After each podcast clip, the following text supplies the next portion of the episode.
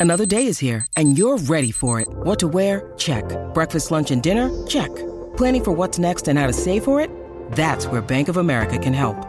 For your financial to-dos, Bank of America has experts ready to help get you closer to your goals.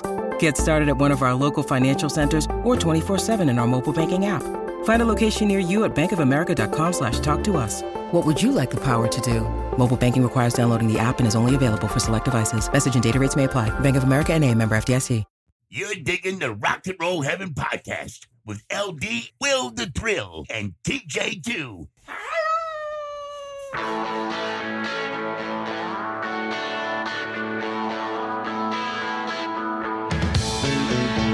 Hey guys, welcome to Rock and Roll Heaven, the podcast where we talk about the lives, careers, and deaths of famous musicians. I'm your host, LD. Along with me for the ride, as always, is Will the Thrill. Your third wheel saying greetings and salutations. Oh, you've embraced it. Yes, I have. And this tasty beverage. Oh, that, that didn't sound like anything. Sorry to our listeners at home. You can that hear was, it? Oh, No, that was weak. No, that was weak. nothing. That was weak. Ah, nuts. Yeah, sorry. What are you drinking? Well, someone was kind enough to gift me a sampler of beer for Christmas. Uh, someone, uh, I'm not naming names, but they may or may not be part of this podcast. Thank you very much. And I figured, you know what? It's October somewhere. So I opted for the Oktoberfest. Okay.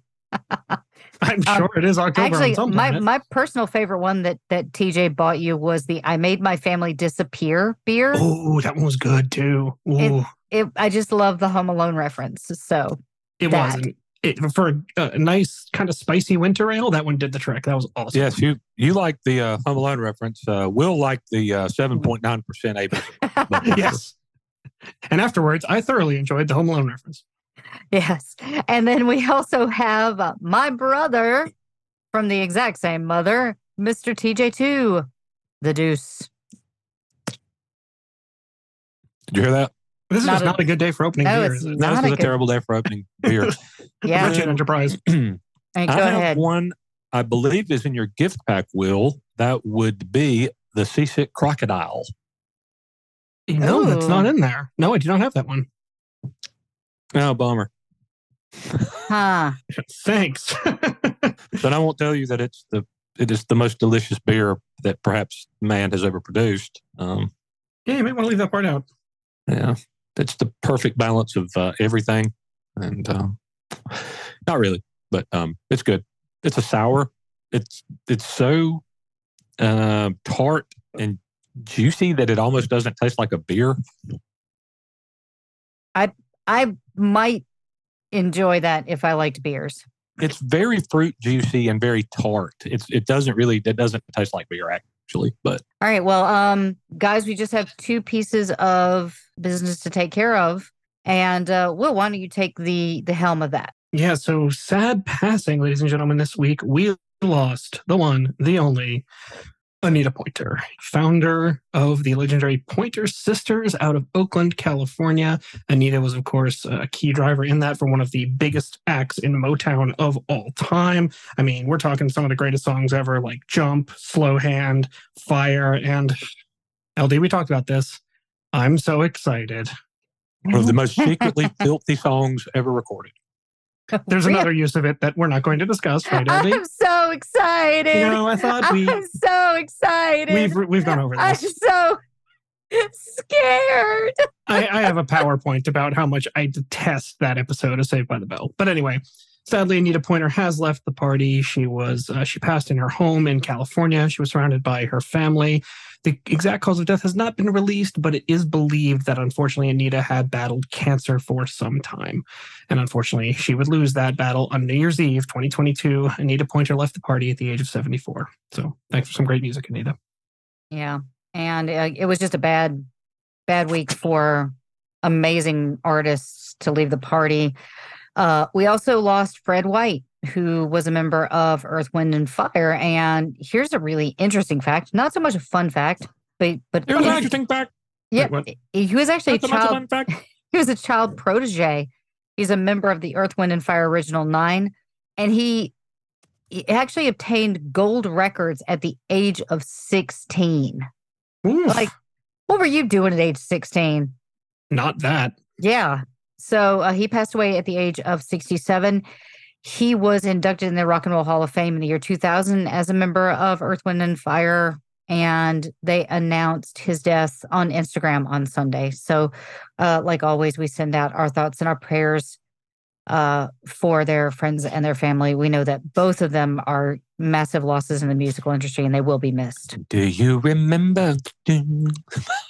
That- That's like your song, LD, isn't it? That that is literally my song because my birthday. Because I know if it's the twenty first night of September, uh, I'm very close. I'm eight days away from my birthday. I would also like to say at the top of the episode that this week we are tackling someone. I'm pretty sure number one, my brother is just going to check out of. That's a big ride joke. it's fine. I have embraced it. I've learned to accept it. So I will say with this that uh, Stephen Sondheim died at the age of 91, which meant that he was born in the year 1930. Jeez. So, right up top, I'm just going to say this week will not include a reference to Manfred Mann's Earth Band.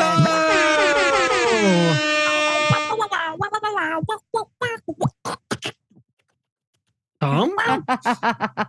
so, so with that non reference to the Manfred Mann's Earth Band, uh, let's roll that beautiful bean footage. Ladies and gentlemen, I am Tom McGuinness, and that was your federally mandated Manfred Mann reference of the podcast. I hope you are satisfied. That's just the greatest thing that exists. There's nothing better. It is. But if we, you know, am I the only one who, who sits around and wonders about things like if Duke just ate pork and beans all the time? My God, I hope they kept him away from open flames. I don't know if you ever fed stuff like that to a dog. Did Sounds something happen with. Tucker or Gracie? Because I feel like I feel like Tucker puts more things in his mouth, but Gracie isn't smart enough to know the difference. Right. And Gracie has uh, digestive issues. So, Uh, yeah. it's quite odiferous.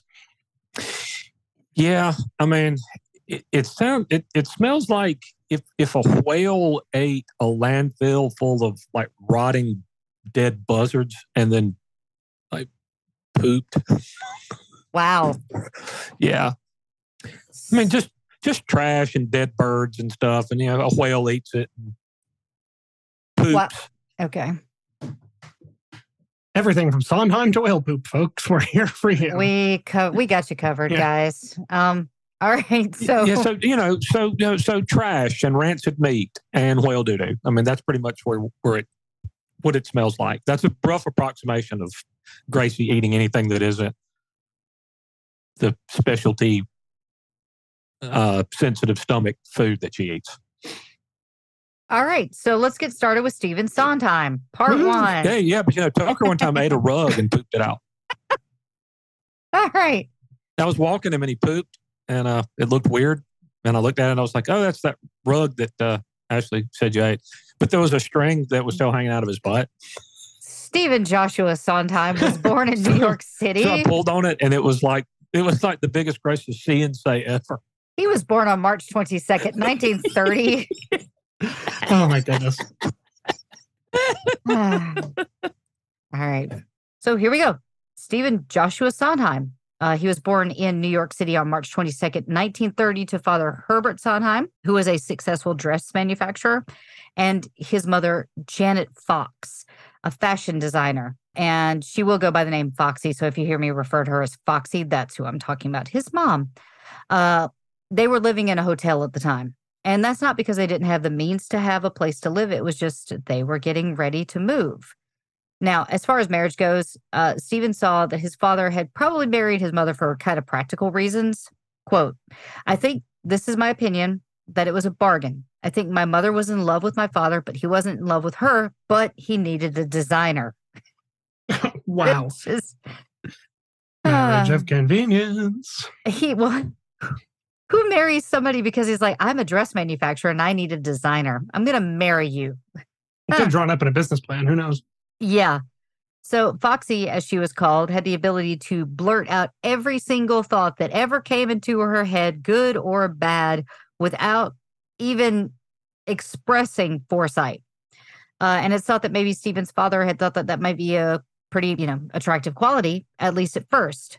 It, it might have been because she was able to express things that he was too meek to say. And she had a knack for gathering people around her, like uh, Susan Blanchard, who is Oscar Hammerstein's stepdaughter.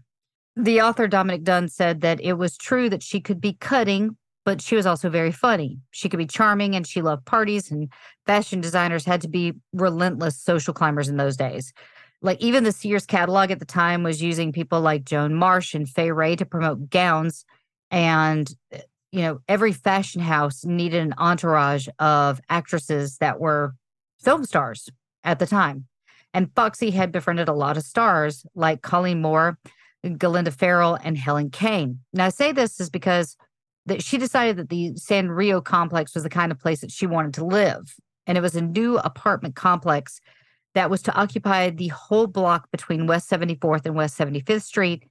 And it it you might know where this is, Will, but it kind of overlooked the park. So you're talking about Central Park? Yes. Uh, it had been new since 1928, since uh, Building Syndicate had announced plans to buy the hotel of the same name on that site and erect this splendid edifice of 27 floors. And at the time, it would have been one of the tallest apartment buildings in the city. And so that's where they wanted to live. And Stephen was born while they were waiting to take possession of their living spaces.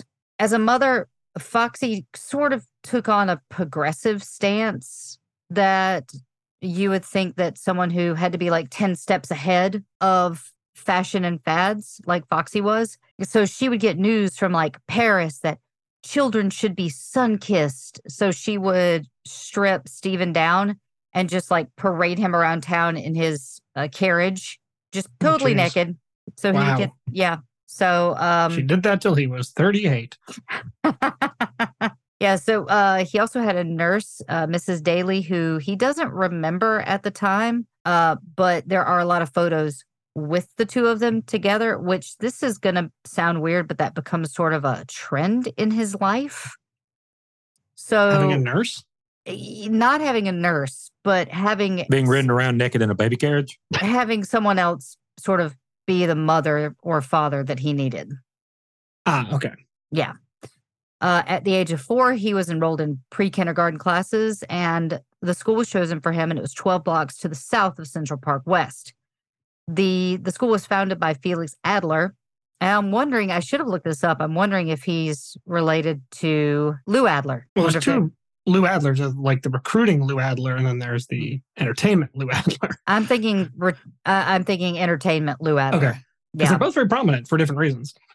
Yeah. But who do you think it is? It could be either at this point. they're both from New York. Fair. Yeah. Uh, well, well, it was founded by Felix, and that was a 19th century social reformer who had begun life as a rabbi student, but who had decided that religion was inadequate to deal with the problems of the modern world. Now, I bring up the school that seems to have turned his back on religion because they were Jewish. The Sondheims were Jewish, and it's going to be really interesting because uh, Stephen actually brings up a point where he dealt with anti-Semitism but Stephen never received any pressure in his life to join the church, and he didn't even have a bar mitzvah when he became of age. So he knew nothing about the observances of the Jewish calendar, and he didn't even enter a synagogue until he was 19 years old. And that's interesting because isn't that area a predominantly, or at least was at the time, a predominantly Jewish community? Well, you also have to think if he's four, that's 1934. So, you know, Yeah, the way events would play out would mean there'd be a, I think, a larger influx of Jewish population in Yeah. the next decade or so. Yeah. Yep.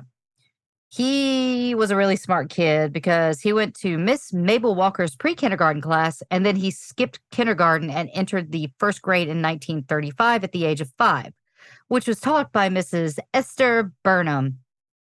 And he took second grade with uh, Mrs. Miriam Stevens and third grade with Lewis Wells. He's got like the most logged information about his growing up that I've had with anybody other than Michael Jackson. Yeah, sometimes it's very slapdash. This is down to the person. You know, think- Mrs. Mabel. I think we had, uh, I, I think I remember my third grade teacher, which was Miss Renee. Is that right, T? Because we had the same third grade teacher. No, who my was third it? grade teacher was Miss Shannon. That's who I had. Now that's where we learned the states, right? Uh, that's where the the counties, the county, the South Yes. Carolina county song. Yes, Yes. third grade. That because because that was compulsory. You couldn't graduate if you couldn't sing the forty six South Carolina counties in alphabetical order to the tune of Yankee Doodle. And then you think I'm kidding, and I am not. Nope. Maybe we'll post that on our uh our TikTok. I think we've done that before. We did that one time, didn't we? We we posted on Facebook years ago, and then Mom reposted it, so I might have to try to find it again. But yeah, we we you can't graduate till you can do that. But and then I think in my seventh grade, I had Miss Hilton and Miss Welton, and I was like, I hated them. I hated them so much. Like now, as an adult, I could say that they were bitches. I still carry anger for them. Well, I mean, I remember most of my teachers up to about fifth grade by name, and then you start having different teachers for every subject. It gets a little harder. But see, first I had Miss Steele, then I had Miss Westsinger, then I had Miss Shannon, then I had Miss Knox, and um, up until uh, through Miss Knox, they could still whip kids like teachers could. hmm And um, Miss Steele had, um, you know, the little paddle ball thing, the little Oh, rubber yeah. band and the ball, and you. She had like seven of those duct taped together. Oh God. Um, I Oh, and she she loved doling out beatings. Yep. I mean, I still have scars on my hand, my left hand, because I'm supposed to be left handed, but that was beat out of me by my teachers. um, because being left handed is evil, right? Back to Stephen. He was pretty much a normal kid who would look out for his friends Henry and Felicia Steiner, who lived a few floors below him at 146 Central Park West. Their parents uh, were Harold Steiner and I wrote down the word well as the wife's name, and that is not right because I use talk to text. But anyway, uh, they were friends, and the sometimes they would play. Like, the whole family got together with the other family, so the Steiners and the Sondheims would hang out, and so they would play games and and hang out in the apartment, or they'd play basketball in the street, or stickball, or whatever you did in the 30s. I don't know. Six o'clock was supper time, and Sondheim would listen to the radio until his father got home from work. And he doesn't really have a memory of his mother during these days. He said, My father would come into my bedroom every night and often hold out his hand, and I would touch his hand and I might get a quarter out of it or something like that. They were little bribes. Hey, so question: We're talking what late thirties at this point, Maybe early 30, forties. maybe 36. Okay. Okay, so we're talking mid late thirties. Did uh, his did his parents do the trick where they took the little radio speaker and sat it in a bowl like our grandma did? I doubt it. It was probably this massive, like, because music is going to be a huge thing in Steven's life. His father encourages it. So I assume that they would have, like, I'm actually going to talk about something that he has, which is really friggin' cool. Like, so cool that I had to call Will up here to, like, watch a video of it. A lot of older radios, you know, the the there was the speaker was attached to the to the radio unit by a little wire, and it was only about the size of a quarter, right? But it was so. But to get amplification, you would take it and you would sit it in a bowl. I don't think that they would have to do that because remember, This would we this also, also- works, by the way, if you're listening to something on your cell phone. yeah, put it in a Sit it plastic cup. speaker side down in a bowl. Trust Yep. me. Yep. Yep. I think though that uh, Sondheim was rich enough to have actual speakers on Saturday. He spent time at something called Group, which was a basically a way for parents to get rid of their kids, and that would either be Central Park, which is in Manhattan, or it would take place in Van Cortlandt Park in the Bronx. And I think we just passed Van Cortlandt when we went to uh, New York, didn't we? Will? Van Colton Park. Yeah. Yeah, that was um, coming back from the Bronx, I believe. Yeah, I think it was. Yeah. I think I think we, we I think it was a stop on the the train that we saw. When we went up to St. Annie, yeah. Yeah.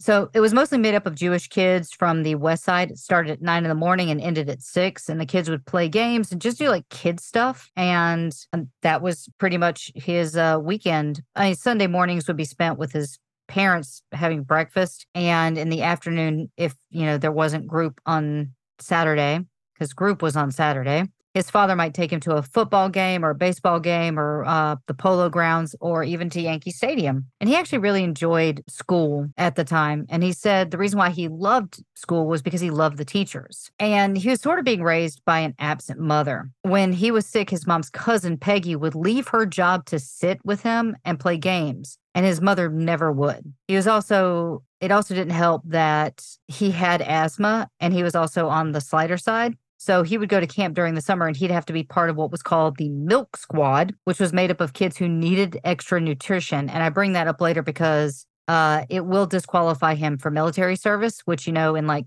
about four years is going to become a thing. Oh yeah. So of course they're not going to send a, you know, even at the latest, they're not going to send a 14 year off to to Germany or to Japan. So I'm just bringing it up because he does try to swing into military service later. Sondheim learned to read really early. He remembered in those days, children at the ethical cultural school were taught to sound out words by syllables, a method that he mastered by the age of five. Okay, five. Should you be? Is that normal? Like, I don't have kids. Is that normal? But, but he used to be able to stand in front of his first grade class reading the New York Times. At five. At five, he was reading the New York Times. Unbelievable. Thanks to this method, he could actually pronounce words that it shouldn't have been possible for a five year old to know. But even before he could read, he had mastered the ability to identify records simply by recognizing the patterns the words made out on the spine. His parents would trot him out into the evening and demonstrate this parlor trick before uh, all the guests at his parties. So, you know, they have these like swanky parties, and like all I can imagine is like that scene in The Sound of Music where they like drag the kids out and make them sing. And then they're like, all right, go to bed. The parents need to drink. And I'm pretty sure your dad needs to have sex with that nanny. Anyway, uh, at this time, he became fascinated.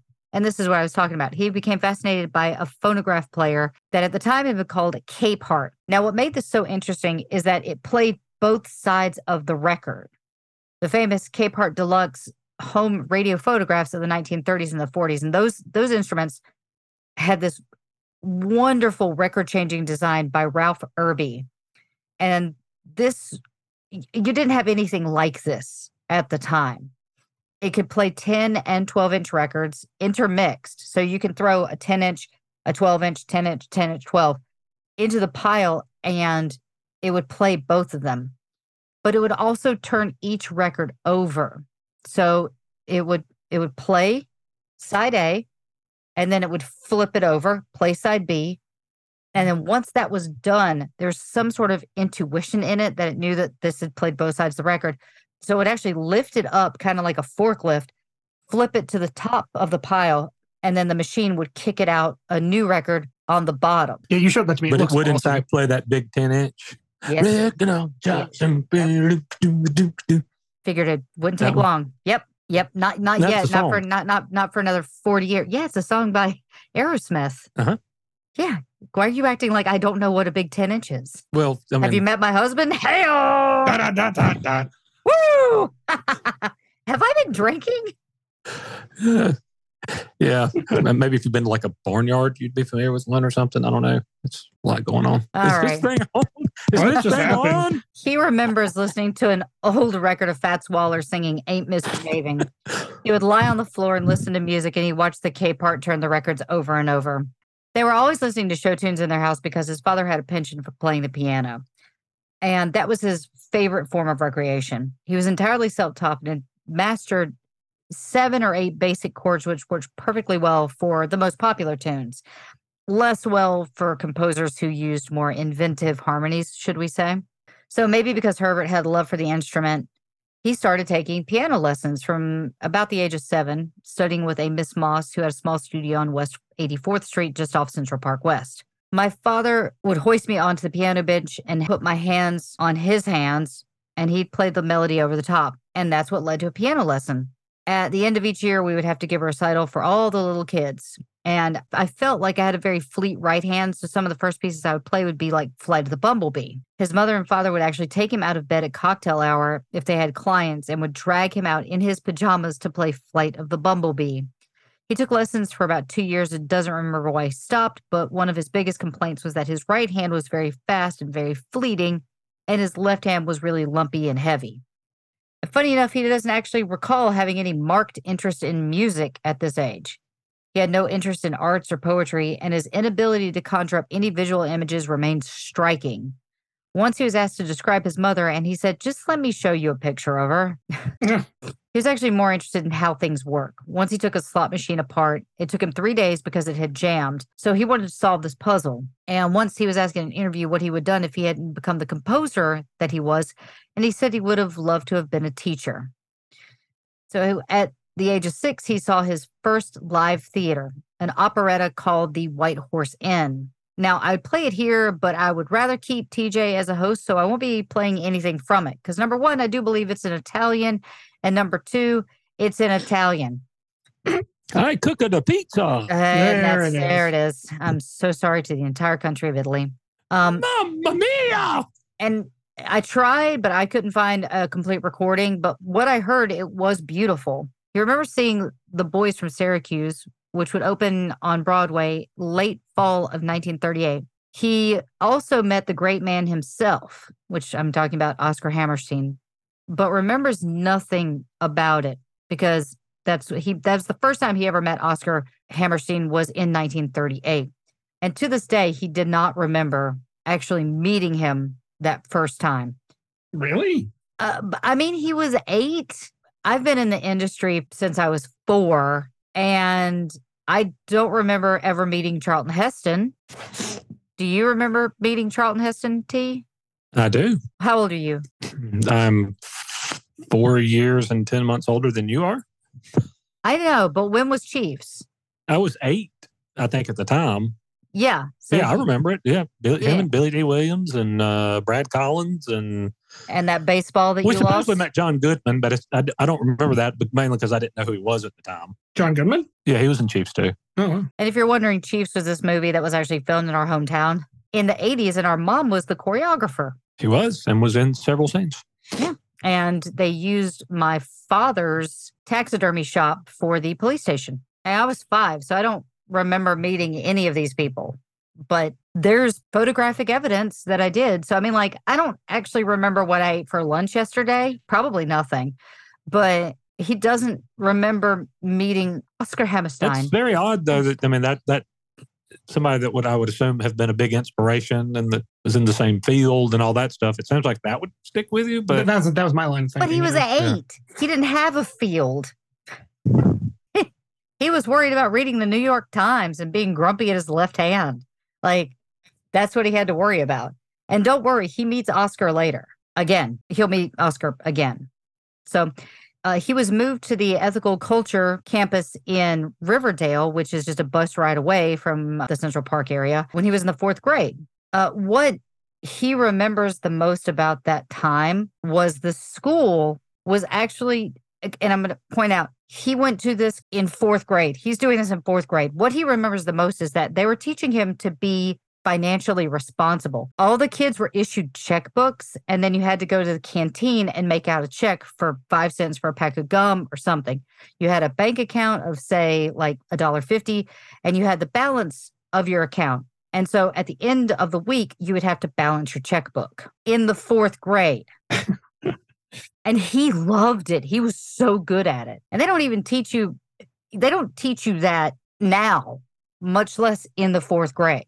Do you do you ever remember that class? maybe that's why everybody's in debt now. Probably. I do remember when once I moved to Richard Winn Academy, I think my teacher, Miss Nick, taught us how to write a check and balance a checkbook in our humanities class because that was like a everything's kind of class. I think I had like one class of that in like middle school, but then never again. Yeah. No, I mean, in my economics class, we watched Twister. So, nice. yep. Once in uh, gym class when I was in ninth grade, we watched Roadhouse. Are you kidding? Not kidding. Pinnacle of cinematic achievement. I watched that show for like six minutes and there were 13 explosions. to quote I mean, it was Roger certainly Ebert, better than Degrassi Junior High, which we watched in social studies. Well, we also watched really old episodes of the Bloodhound Gang.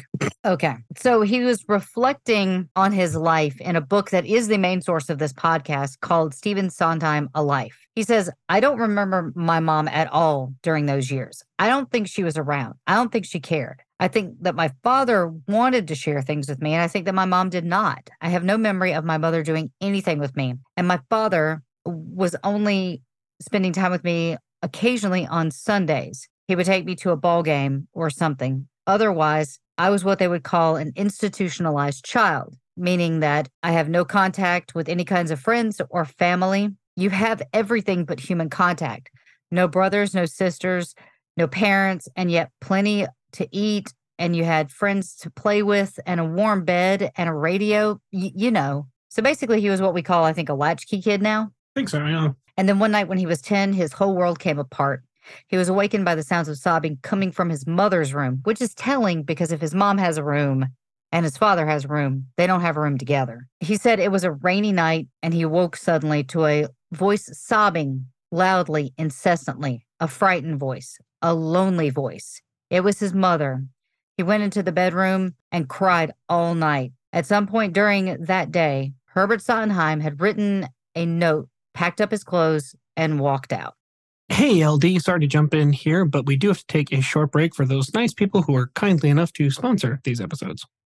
Hello, Pantheon podcast listeners. Christian Swain here to tell you more about my experience with Raycon earbuds. Our family now has three pairs of Raycon earbuds around the house, and my wife just grabbed a pair of the Headphone Pros to replace some headphones from a company that was double the price. And yes, she loves them. Now, if you haven't pulled the trigger on a pair of Raycons, or even if you have, but you're in the market for another pair because they're just that good, well, now is the time to check them out because they just launched their upgraded model of the best selling everyday earbuds. With Raycon's upgraded everyday earbuds, now you also get active noise cancellation, ergonomic design, and multi point connectivity that lets you pair with two devices at once. New quick charge function, three customizable sound styles, plus awareness mode. Available in a variety of vibrant new colors to complement any and all skin tones. I even have a pair of earbuds in a cool green color. I have tried just about every earbud known to humankind, and these Raycons are fantastic.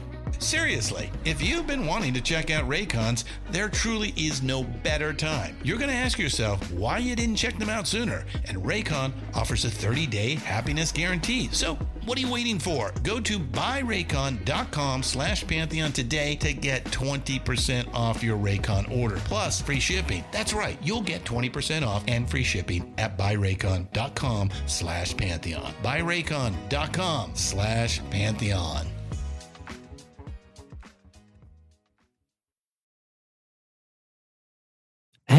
We're back. Excellent. Let's jump back into the life of Stephen Sondheim. The particular reason for him walking out was that he had met a woman named Alicia. I'm going to say there's a, a, a, accent over her name, and I'm going to say it like Moira Rose, Bebe. I'm going to say it like that because it made Will snicker. You're going to say it like that because you don't speak Spanish very well. Well, no, there's a joke there. yes, there's a joke there. She was tall, she was blonde, and she was Catholic. And Stephen Sondheim described their relationship as the movie Love Affair. They decided that they wouldn't do anything, but they would see each other in six months and see whether or not they wanted to still see each other. So they let six months go by. And then they decided that they wanted to see each other. So she left her husband. And even though she was Catholic, he left Foxy. So, and remember, the reason why I'm bringing up the whole Catholic thing was because at the time, you did not get divorced if you're Catholic. You Correct. stayed married. It was till death do you part. And and honestly, probably amongst their family, if they were very devout, their relationship was probably frowned upon on both sides at that time. Yeah, exactly. Because I, I don't know if we've like, you know, floated away from that, but it seems like it doesn't really matter anymore what your religious affiliation is if you love somebody. And I kind of dig that. But you know, that's probably that's probably going to be the statement that gets us hate letters. Just saying that out loud, that's probably going to be what people get mad at me But for. yeah, yeah, 1930s. I mean, 90 years ago, that would have been a much bigger deal. Exactly. This was a complete upheaval in Stephen's life. One day he found his parents sitting on the couch in their apartment discussing the future. They had decided that he was going to go to military school. And although this might bother some kids, he actually loved it because he knew where he was going to be at 903 and 958 and 1250. And he needed that kind of structure so that he didn't feel like his life was in chaos. He would spend two years there from 1940 to 1942. And other than the structure and the comfort that military school gave him, Stephen doesn't really remember a whole lot from that time. Can I ask a very serious question, actually? Yes. There's a lot of things that you're now saying he doesn't really remember. He doesn't really remember. He doesn't. Remember. Was were were these recollections collected like much later in life when maybe his memory wasn't quite what it had been or something? I want to say yes. Specifically, I mean, I just that's it seems like if I was in military school for two years, I think I'd remember that. you know, also he he's going much faster than other people because he he was there for he went in there for sixth grade and then he skipped the seventh grade going straight into the eighth grade so he will have skipped two grades at this point so he's still y- the youngest kid in the class so try to recall something from when you were eight like a specific memory can you do it uh, when I was eight, yeah uh, yeah, I can Well- because that's when I was in third grade. okay so I dressed up like Orville Wright for a book fair. Awesome. I, I think I recall one or two things from when I was eight because that was 1988. And so it's more attached to like movies and music and things like that. So, like, I think like the seminal year for me was like 1997. Like, that's the point where things sort of become clearer for me. So, I think, yeah, if you're not and I was someone. I remember I was right behind uh, a girl named and my our picture was uh, featured in the newspaper for which I now work. a bunch of us that were, I guess, we had really good costumes. I was right behind a girl named Laurie with whom I was smitten, but for whom my affections were unrequited. oh, I'm sorry.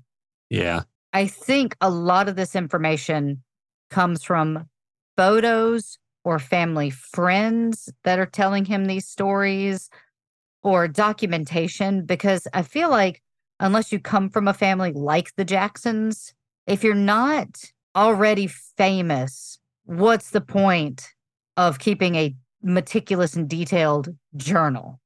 And I'm not saying that makes him any less important, but I'm just saying like his parents even aren't around for him most of the time. And so recalling this stuff later might be a little bit more difficult because I don't think it's a memory thing because he's uh, he's uh, smart as a whip. Like he you'll see like in the last episode I'll actually talk about something that he did. Oh, he would have remembered being uh, dressed up like Orville Wright, standing behind Laurie, who was dressed up like Laurie Ingalls Wilder. I assure you. Don't forget that. Well, you'll always have that memory, Travis. And that's the only one. See, there you go. That's the only one of her. That's pretty much it. That's close as it ever got. So, like I was saying, you know, if you have photographs of this stuff, it's sort of easy to at least remember or sort of build a story around it. There are a couple photographs of him at the military school, and it's dressed like he said, like a hotel page boy. And that is absolutely 100% true because I've seen this photo and it looks like if you give him $5, he'll take your bags up to your room. It's precious It's and if I- if I can post those pictures, if I can figure out our scanner, I will try to scan that photo so you guys can see it because it's adorable. It's so cute. Even in the short time that he was there, what he accomplished while he was there is a pretty long list. And this is going to be kind of like uh, the the theme of this podcast is complete overachiever in everything he does, because he got his swimming certificate, a junior life saving emblem, an archery championship. He was in the glee club, the dramatic club, the players club, and he was on the basketball team. And his nickname was Little Sonny. And that summer he appeared as Reckless Richard, the hero of a melodrama called Out in the Cold, which was a Mary Livingstone skit about Jack Benny. And he was the editor of the weekly newspaper. To all appearances, he was making a surprisingly easy adjustment to the upheaval in his life. And I, I also believe that that's going to track as well. In the summer of 1941, he was living in the Hotel Pierre in New York with his mom. And his father had left his mom and she had lost her job because remember, she was working for him because she was the, the dress designer, he was the manufacturer. She went to work for Hattie Carnegie. That should be a, was it Carnegie or Carnegie? Which do you prefer? I've heard both. I've heard both. You want to go with Yeah. the school, like the school name Carnegie? Carnegie, I think, Yes. Let's go. Let's go Hattie Carnegie because I don't think I say her name again. But sometime after that, she started her own dress business. See, ta-da. But that didn't put her in direct contact with her husband since she specialized in made to order things. She called her company Foxy Inc. And if if you say Foxy Lady is not stuck in your head right now, you are a liar. It has been since the start of the episode, to be fair. Yeah, pretty much. I've just been waiting for the right time to drop it in, but uh, that's fine. Okay, here's something interesting. Did you guys know to get a divorce in New York in the 30s and the 40s was extremely hard? So Herbert and Alicia immediately went down to Mexico and obtained a divorce there. It's technically not recognized in the state of New York. There's something called the White Slave Traffic Act, which is also known as the Mann Act, which had been passed at the turn of the century as part of the international efforts to suppress worldwide trade in prostitution. So anyone who took a woman across state lines, as Herbert did every time he and Alicia drove to their Fifth Avenue apartment from their home in Stamford, Connecticut, could be placed in an embarrassing position if charges were brought up. You know what I'm saying? Because it's supposed to be, you know, it's people, it's keeping people safe, saucy stuff. Ah. Perhaps this is why a legal separation was agreed upon in the autumn of 1941, and the custody of Stephen was granted to Foxy. And that's because uh, Alicia was considered to be in 1941 an immoral woman Huh. because, you know, she quote unquote was a homewrecker. Immoral, you say. Yes, she was an immoral woman. That's why his father wasn't granted custody because she was an immoral woman. I mean, I, I get it. At this time, I'd be clutching my pearls too, probably. But now it's just like, man, whatever. And in 1943, Foxy had a new reason to be super pissed off because after believing that she could not have children, Alicia discovered that she was pregnant. And Womp after, womp. yeah, after an attempt to legitimize their relationship, I have the best talk to text sentence, I think. In an attempt to legitimize their relationships, preverts. and that was it. Well, I mean, you know, immoral. It says Preverts, yeah. Preverts and she were married in the registry. I think it was supposed to be Herbert. You have to go with Herbert. He's a prevert. He's a prevert. So so they went to the registry office in Stamford, Connecticut, and Alicia and Herbert got married, and their son was born in the autumn of that year. So that was 1943. Their second son, Walter, was born in February of 1946. Finally, after two kids and years apart, Herbert was granted a divorce from Foxy by the state of New York. And presumably by then, Alicia had also gotten hers. So now their marriage should be completely legally binding. And it is a sad note because Foxy blamed her son for the failure of her marriage. So one night when Joan Barnett went to act as a babysitter and found Stephen pouring drinks for his mother, there was a friend there at the apartment, Jamie Hammerstein, then called Jimmy. The boys wanted to go to a shooting gallery on Broadway, but their babysitter did not think that was a really good idea. So Stephen asked if she would like to see a new hit musical by Rodgers and Hammerstein called Oklahoma. Oh, jeez. I laughed because of our Shane's re- Yep, our friend Shane's yep. reaction. Yep. So he rang up his friend Okie, which uh, was Jimmy's father, like Oscar Hammerstein. The yeah. Oh, yeah. They got standing room tickets and off they went. Foxy had become friendly with the Hammerstein to uh, having lunch with Oscar's wife, Dorothy, who happened to be an interior decorator. And they started their friendship off in like 1940. And the two moms got along really well. And the sons, who were a year apart in age, had discovered a mutual passion for Monopoly and other games that they often played together. Jamie recalls his parents moving to Highland Farms just outside Doylestown in Bucks County, Pennsylvania, which, by the way, hey, Pennsylvania, man, You're not a fan. Yeah. I mean, don't say that on the podcast. But we drove through there and had the a negative experience. I mean, it's just so much traffic and not a lot there. Shortly after, in June of 1942, Stephen came for a visit. Uh, he was supposed to go off for camp for a summer, but he had such a good time. He went to his mom and said, Do I have to go to camp? And his mom canceled it, and he got to go to Jamie's house instead. So Stephen described it as infiltrating the house. Jamie said he soon established himself as a relative. If Susan and I would come into the house, we'd ask, Where's Stephen? Soon after Herbert divorced Foxy, they had a financial settlement and she bought a farm of her own in Bucks County, which was on the opposite side of Doylestown, just four miles away from the Hammersteins. She called the property Fox Hill Farms and leased out her land to local farmers to grow alfalfa, which is kind of cool. So during this time, Stephen wasn't being treated very well by his mother. In fact, it seems as she saw him as a burden, which is seemingly no different than she saw him before. So what would happen is he would stay at Fox Hollow during the week, and then during the weekends, he'd go hang out at the Hammersteins. When Oscar first met Stephen, he had not yet launched his famous series of musicals in collaboration with Richard Rodgers yet. He was about to begin his first of this series because he was working on Oklahoma. At that point, Hammerstein was known for a romantic floral kind of theater, more opera or operetta than musical comedy. Richard Rodgers wrote, since he had worked with Rodolphe, oh, the, I am going to butcher this name, Frielm, F I, sorry, F R I M L, Friemel, and R I M L? yes, and Sigmund Give it a try with Romber- some gusto. Fremel, Fremel, I like And- to go go. and bravo, and Sigmund Romberg. But he was also responsible, along with Jerome Kern, for Showboat in 1927, a work that Rodgers very much admired. Hammerstein had not had a major hit on Broadway for almost a decade. Oscar, who had lost his parents at a very early age, losing his mother when he was 15 and his father when he was 19, related to Sondheim's plight. It was a natural mentoring relationship. It was also the luckiest break in Sondheim's life to that point. And Oscar had a twisted sense of humor, and his idea of fun would be to trip his kids with a branch just as they were learning to ice skate. oh, what a scamp. uh, bone fragments. Uh, now, he was extremely sweet and kind on one hand because words were his main talent. He could cut you down in a very abrupt way. Unexpected, significant moments, Sondheim wrote later, which happened entirely by chance. Life kept surprising and sometimes changing its direction permanently.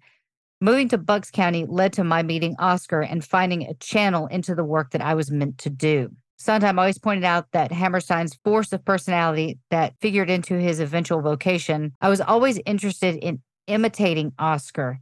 If he had been an archaeologist, I would have been an archaeologist. So literally, he just saw him as a mentor. It did not matter what he did. He just respected him and loved him so much that no matter what Oscar was, he would have been the same. So leading more to the idea that Oscar was quickly becoming Stephen's mentor, he taught him bridge and a genteel form of anagrams and backyard croquet. The whole idea of serious croquet is that it's a team, it's two against two, and its strategy is as important as the shots. So, what happens when you shoot, you could have a conversation for 45 minutes and then you shoot and then confer again. It's a very serious game and it's more like military maneuvers than a fun afternoon game. By the time Stephen arrived at George School, he was two grades ahead of his contemporaries. And at the time, all he really wanted to do was just be accepted. So he was never boastful about his good grades because he was precocious and some people didn't like that. During this time, he actually had to change the way he spoke because his mom would actually take on the British pronunciations of words, like using the double S sounds in tissue, uh, Tissue, like, like that. instead of tissue, instead of ish, for instance. Better example would probably be that um, he would just drop the G at the endings of anything. So he'd say, I'm going instead of I'm going. And strictly to think that people thought that he was better than anybody else. That's why he did it. He just didn't want to seem presumptuous. So he's trying to kind of fade into the background. At school, his favorite teacher would be Lucille Pollock, who taught Latin, because of course he's learning Latin. Why wouldn't mean, he? Mm, Yeah, overachiever. He actually started learning Latin in military school because he had to skip the seventh grade. Because remember, he only went to the sixth and the eighth grade. He didn't go to the seventh grade. He missed some of the basic lessons. And so he picked it up and then he quickly finished a four year course in two years because, of course, he did. I'm lucky I can do any kind of math. Now, during this time, Stephen did a lot of theater. He was way too small at this time to play any leading roles, but he worked on J.M. Barrie, a comedy called Alice Sit by the Fire, and he got mentioned in the school newspaper. He was also given an early example of the importance of learning how to improvise when he appeared in a one act play called Aria da Capo. He was playing one of the shepherds, and during the dress rehearsal, another shepherd came crashing out of his chair, fell to the floor, and that had not been rehearsed. Stephen, not knowing how to respond, being brand new to this business, was absolutely paralyzed. It was then that this gentleman known as Uncle Jack came onto the stage, carried the boy out. Comes out, that kid had an epileptic fit. Oh wow. Yeah, but you just got to roll with it. Oklahoma, which was Oscar Hammerstein's famous collaboration of 1943, which Richard Rodgers was speaking on the particular evolution of the opening song, Oh, What a Beautiful Morning, which, by the way, I know we make fun of Oklahoma a lot. It's actually a really pretty song. I don't, I, doesn't think so. I don't even know what Oklahoma's about. I'm assuming the corn. He was talking about the lyrics of that song. And in an essay on notes on lyrics, Hammerstein wrote that in 1949, the authors had said something about turning Green Grow the Lilacs, which is a play by Lynn Riggs, into a musical, but they immediately ran into difficulties. The play opens up with a quiet, strolling scene. This woman is churning butter outside of a farmhouse in the early morning, but no musical could do that at the time. Tradition dictated that with every musical, it should begin with a chorus line of pretty girls. And what do you substitute that with? A quilting bee or strawberry festival? They they stared at each other and they weren't able to think of anything like that. And then they they finally made their decision.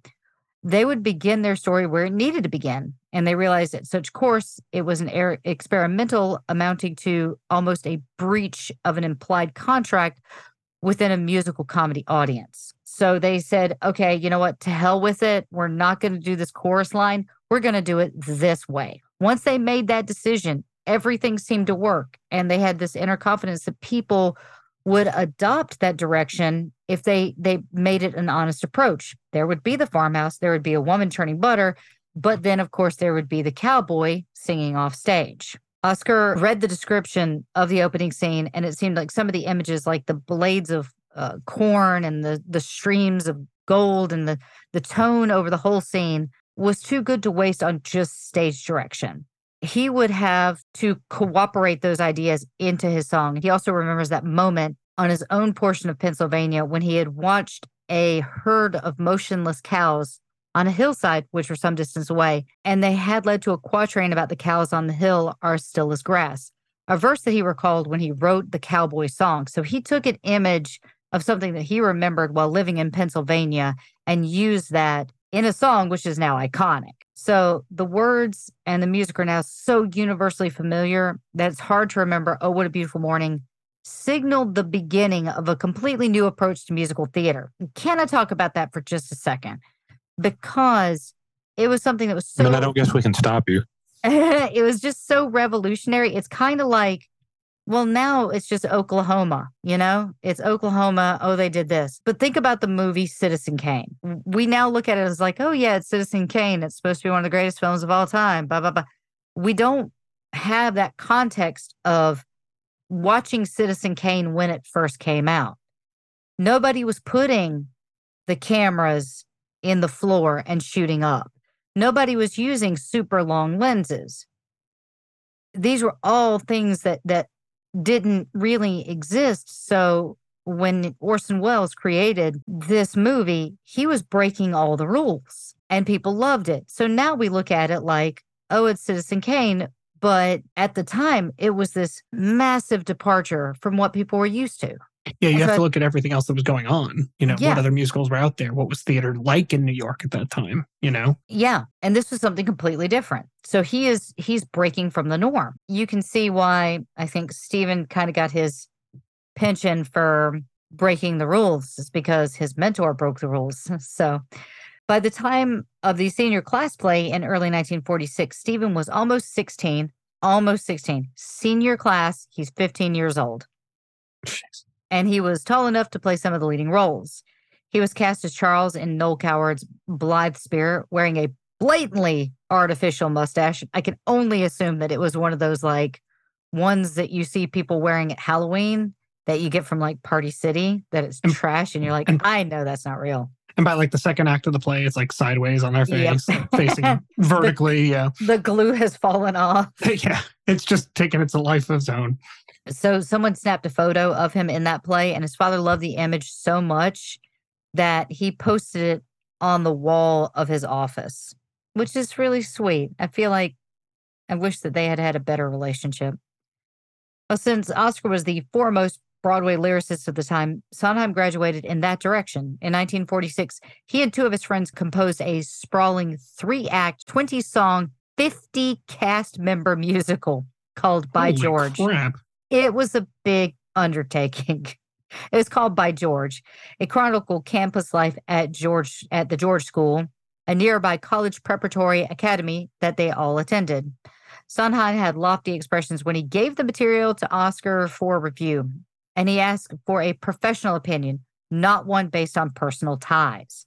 Oscar did just that. This is the worst thing I have ever read, he told a crestfallen Sondheim. I didn't say it didn't show talent, it's just terrible. If you want to know why it's terrible, I will tell you. They poured over the libretto for hours, line by line. It was a step by step guide to everything I needed to know, Sondheim reported. I have never gotten forgotten a word he said.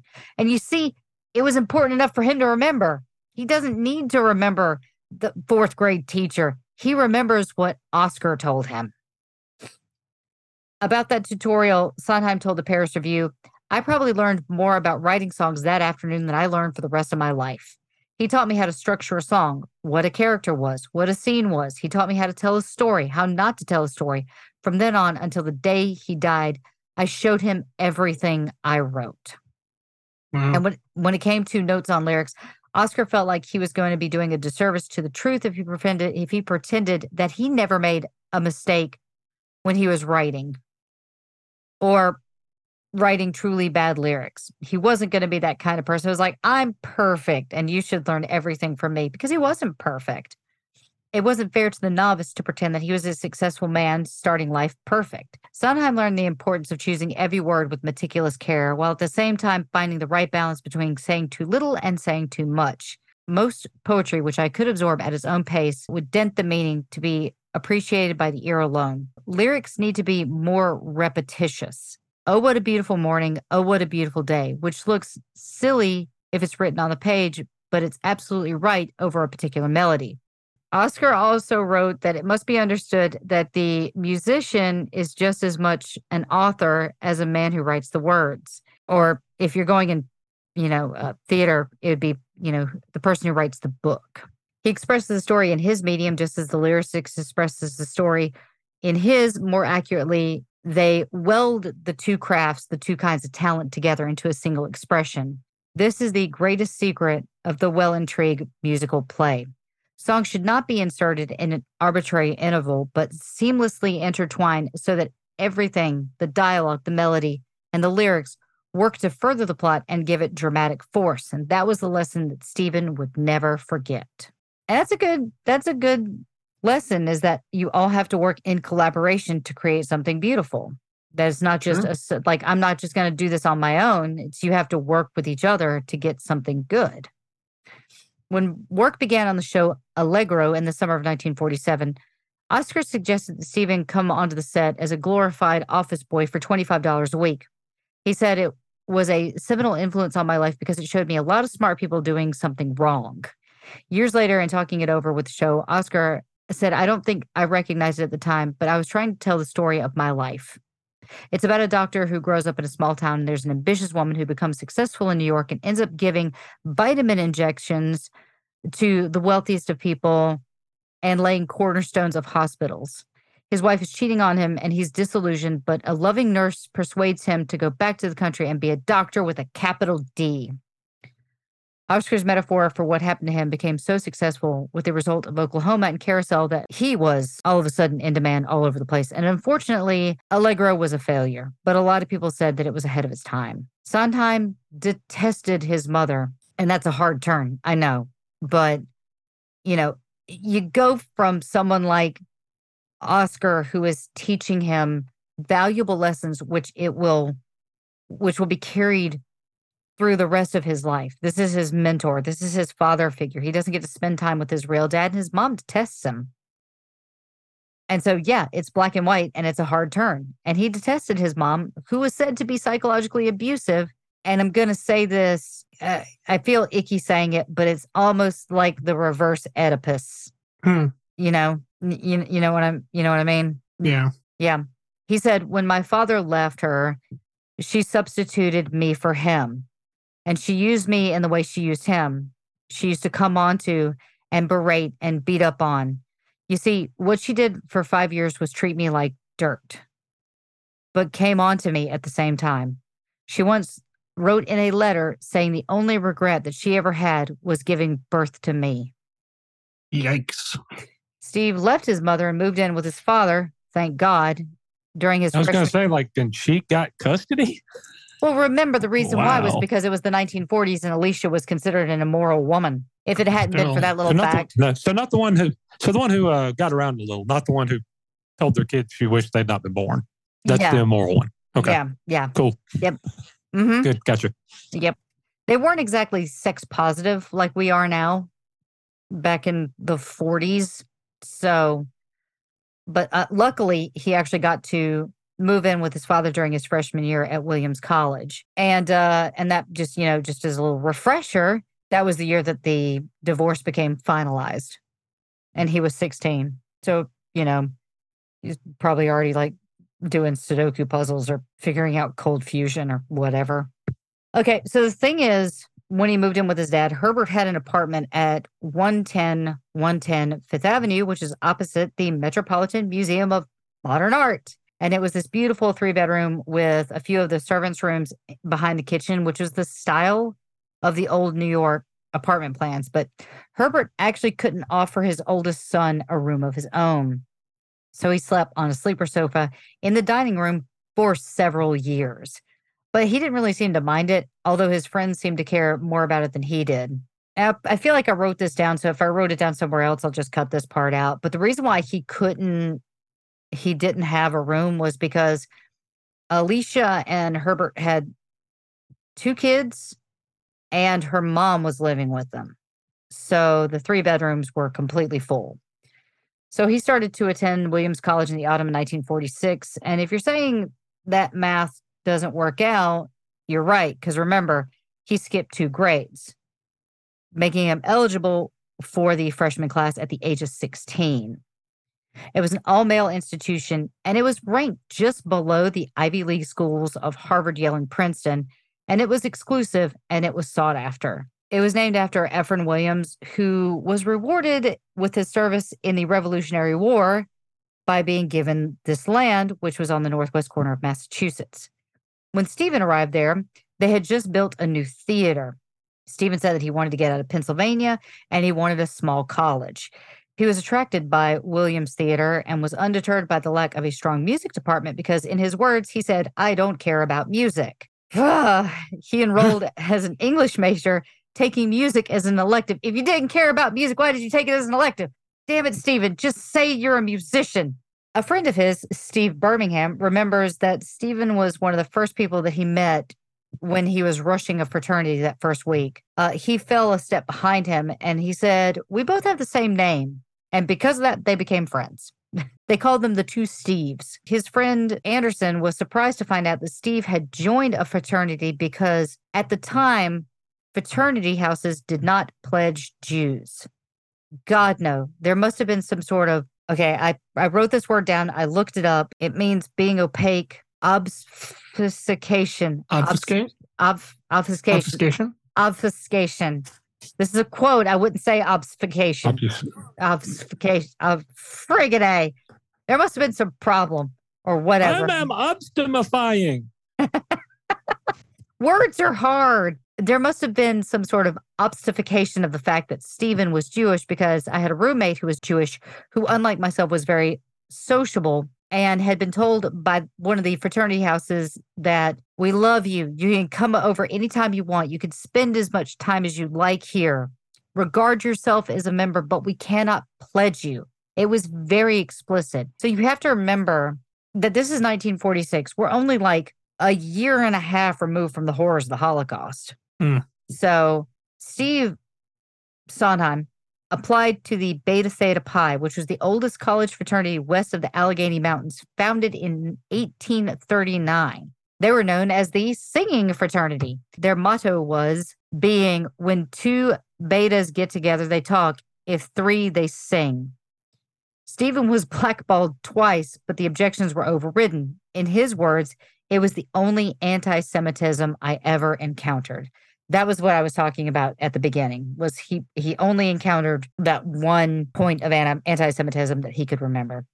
What made Williams College unique was that it had emphasis on the music department placing importance on performance, but the fact that they were required to make music, not just teach it. So Sondheim immediately began to compose what he vaguely remembers being his earliest work called The Oscar Hacker Suite, which he wrote in early 1947. So, the great thing about the music department at Williams College was that the lighting board was actually in the orchestra pit. So, you could light the show and change the lightings as you watched it, as opposed to most theaters, which had the lighting board in the wings where you could not see what was happening. And then it had an iron curtain off the stage, which was a soundproofed shop. So you could actually build new scenery or make repairs while the show was going on.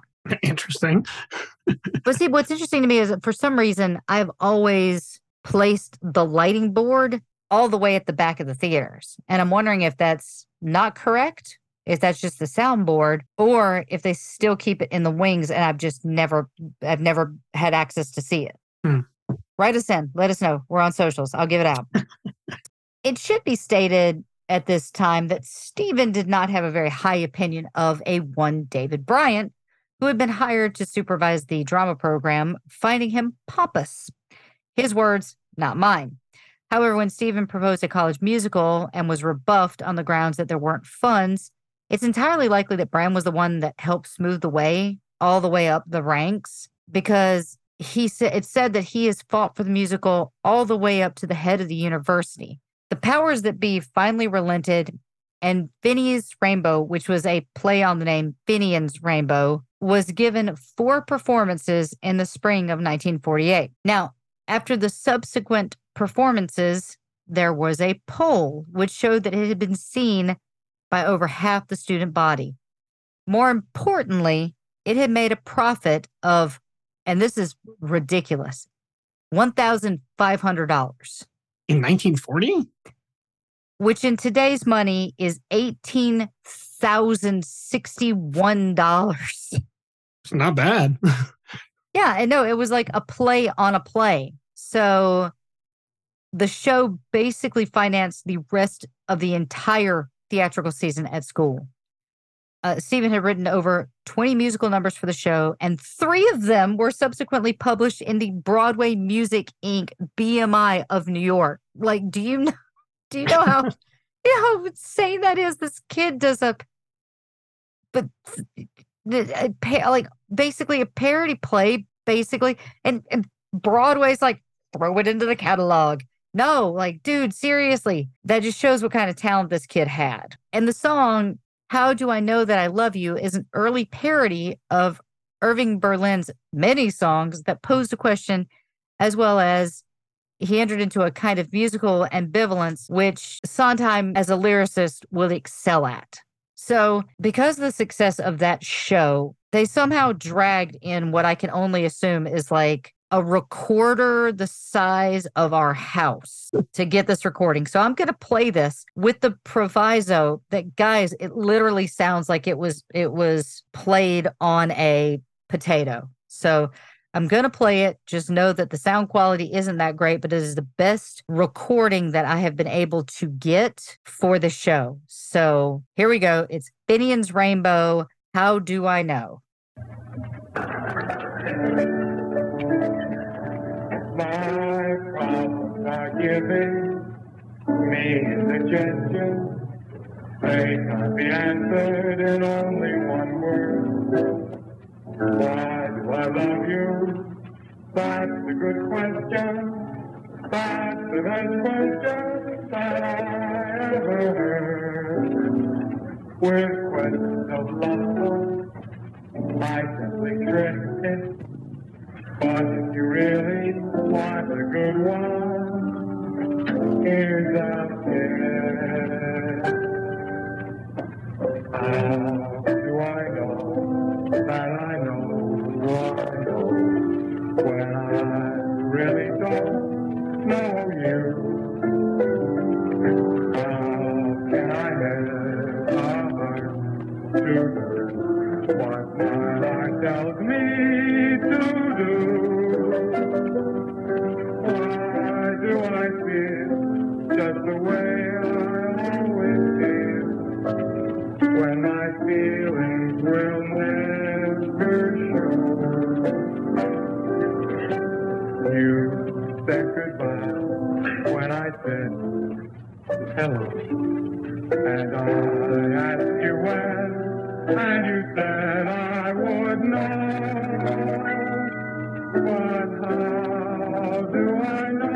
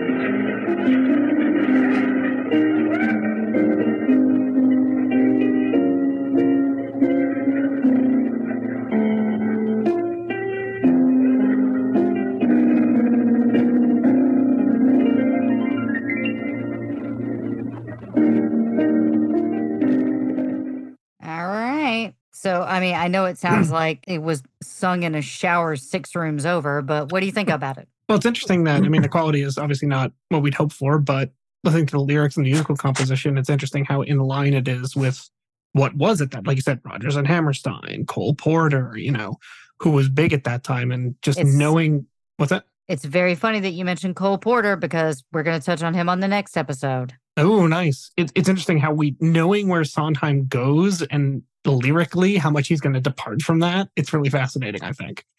Yeah, TJ, what's your thought? I thought that it sounded like a uh, cat sitting on a furnace in a hallway three houses over. I mean, yeah. well, I I will say It was really, it was really, it was really hard for me to hear. To be perfectly honest with you, it's fine. It will get the, the the quality of the music will get better, and uh, so will the lyrics and the tone. But uh, that's Like- what it sounded like. like sometimes in the room. Uh, so just to kind of wrap this episode up, a funny story about why that song came about was because uh, they were in a dress rehearsal for the show, and it was the night before opening night. And there was a scene change where it became absolutely apparent that the redressing of the stage was going to take way too long, and the auditorium was going to be black for as long as a minute. And you know, in theater, that is death. You want to mm-hmm. get that in and out in like less than 20 seconds, and speed is important. So something had to be done. So Stephen suggested that he write a song and then have it as a solo in front of the curtain. So the, the director agreed and they took a break. And uh, Stephen returned within the hour with a brand new song. And he that wrote it in an hour. he wrote it in an hour, and that became the highlight of the show. If you can hear on the track, you can actually hear people laughing Mm. because it's a parody of the Irving Berlin song. So people understood that it was parody, and that's why it was funny. So you can actually hear people on the track laughing. So, um, and during this time, he continued his mentorship with Oscar in the interim. He designed a course for Sondheim on constructing a musical. He had the young composer write four musicals with each of the following conditions. Number one, the first work should be based on a play that he admired. Stephen chose George S. Kaufman and Marc Connelly's Beggar on Horseback, which became All That Glitters. Number two, one based on a play that he liked, but he thought that was flawed. So Stephen chose Maxwell Anderson's High Thor. Uh, another one, which was based on an existing novel or short story not previously dramatized, which became his unfinished version of Mary Poppins, titled Bad Tuesday, which was completely unrelated to the musical and the stage production, which would eventually be scored by the Sherman Brothers, and then original, which became Climb High. None of the assignment musicals were ever produced professionally. High Thor and Mary Poppins had never been produced, and the right holders for the original High Thor refused permission, although a musical version by Arthur Schwartz was produced for TV in 1956, and then Mary Poppins remained unfinished. Unlike this episode, which we are going to wrap up there, uh, do you guys have any thoughts so far? I know this is more of a uh, this is less of a music lesson and a bridge building episode. So uh, I'd love to hear your thoughts. So it's interesting how, and you're going to like this reference, LD. When you look at Tick Tick Boom, how Jonathan Larson has sometimes one of his biggest influences, and one of the things that keeps coming up is how frustrated he is that he can't do what he wants to do. And I think when you look at something like Sondheim, that frustration is inherent in the art. I think when you see a lot of artists, they have to know what's going on around them and be a little bit frustrated by it and thus strive to change it. So when we see Sondheim get into his works he's most well known for, I think we are going to see a departure from what is very conventional theater at that point. You know, like you said, there's Stephen Schwartz, there's, you know, Rodgers and Hammerstein, there's Cole Porter, and then you know, Sondheim is going to go in a different direction. I think he's got that kind of fire of here's what's going on, and I want to do something different. And I think that was also very prevalent for Jonathan Larson. I think you know when we get to the end because that's that's where Jonathan kind of comes in. And uh, if you listened to our our in memoriam episode, you will know that I did call an audible, and I will no longer be doing Jonathan Larson. I will be doing Meatloaf, but. Uh, Jonathan Larson is a massive inspiration for me. I think my brother will probably tell you when I turned 16, I became a massive Renthead. And that was my 16th birthday gift was a trip to New York to go see the original Broadway cast of Rent. And for me, that started something special. So to know that like that th- there is a beautiful line of not delineation, but there's this line of secession that you can see where it's you can see someone like Lin Manuel Miranda who leaned on Jonathan Larson, who leaned on Stephen Sondheim, who leaned on Oscar Hammerstein, Hammerstein. Um, you can see that. And there are all these different kinds of game changers because they're all people that shook up the norms of the Broadway scene. And so I just love that it's like if you talk about Jonathan Larson, then you talk about his his well, if you talk about Lin Manuel Miranda, you talk about his dad, Jonathan Larson, then you talk about his dad, Stephen Sondheim, you talk about his dad, Oscar Hammerstein. It's just these this beautiful relationship that they all have. They just pass this like little bit of a rebel streak in them. Yeah, and the portrayal of Stephen Sondheim in Tick Tick Boom by Bradley Whitford is just it's frightening. It's and also really frightening. I guess I'll say this now because it's a fun fact, which I'll probably Okay. bring up later. Uh, Stephen actually, if you watch Tick Tick Boom, Stephen actually recorded the message that Jonathan hears Oh, on his answer. That is not Bradley Whitford. That's actually Stephen Sondheim on the on the answering machine, which is the last thing he did before he passed. But still, Brad Whitford is amazing in that part. He's so good. Yeah, He's oh my god, he's even got the eyes down, which Mhm. is crazy. Um, but yeah, uh, Travis, well, what's your what's your world like right now? Do you have actual thoughts? Other than this seems to be a very common theme amongst uh, people who end up being creative titans is some early life strife, problems with parents, family issues, uh, abuse of some kind. I mean, sometimes it's, I mean, it, it- you didn't indicate that you hit him or anything, but when you tell your kids, I wish you were never born, I mean, that's certainly, you've certainly veered into emotional abuse of some kind. But Yeah. that, that ends up being the, the, the fuel for a, a fantastic creative fire later on. You know, it's like they, they're able to and maybe it's just they they channel that, or it's that's their escape, and they just it's something they become really good at, or whatever. I don't know, but yeah, I mean that's it's a very common start for for people like Stephen. Yeah, agreed. So um that is that's it. That's the episode for the week. Uh next week we will be back with part two of Stephen Sondheim, uh, where we'll actually talk about Cole Porter because he was uh, th- they do have a run in with each other and just basically merrily we roll along. I was trying to hope to do this in 30, 30, 30, like 30 years of his life. We made it up to 19. So uh, I think we're moving More than halfway. pretty we're we're moving pretty good. We're doing pretty good, I think. I'm looking at maybe a 30 to 40 episodes on Stephen Sondheim, so we're doing fine. No. Um if you are interested in helping out this show, you can check out our Patreon at patreon.com backslash rock and roll heaven. You can check us out at Twitter at rock and roll LT. We don't post there, so why bother? Instagram, rock and roll heaven LT. You can check out our Facebook at rock and roll heaven pod. Still not saying our website. You can check out our TikTok as well at rock and roll heaven pod. And that's all one word. You can also email us at rock and roll heaven LT at gmail.com. And please make sure to also check out all the other awesome Pantheon podcasts, pantheonpodcast.com. Um, all right, guys. So that's it. We'll see you next week. And uh TJ, do you have anything you'd like to say to the audience? Everybody, All right, Mr. Will the Thrill. Uh, this is going to be fun. I think it was largely spurred by our recent New York trip that LD and I took. Saw a lot of theater and we're immersed in that creative environment. And it's going to be fun to explore one of the greatest personalities in theater. And uh, I think it's going to be an interesting, you know, little sidestep for a show that mostly covers rock musicians. Because, you know, I, I think there's some uh, awesome music coming up and it's going to be in a different genre. So it's going to be fun. Yep, I can't wait. Uh, honestly, I can't wait till we get to uh, Into the Woods, and I can't wait to get to Sweeney Todd, and you know, at least one song from Company, and uh, all the other amazing stuff that he did. So, where we're going to end today is going to be a song that I've luckily looked out found online from one of the original the the original musical that Oscar tasked Stephen with creating and that was the one that was called Climb High. So this is a song from Climb High, actually sung by Stephen Sondheim called Where Do I Belong? See you guys next week. Be safe, and we love you all. to accept, to belong.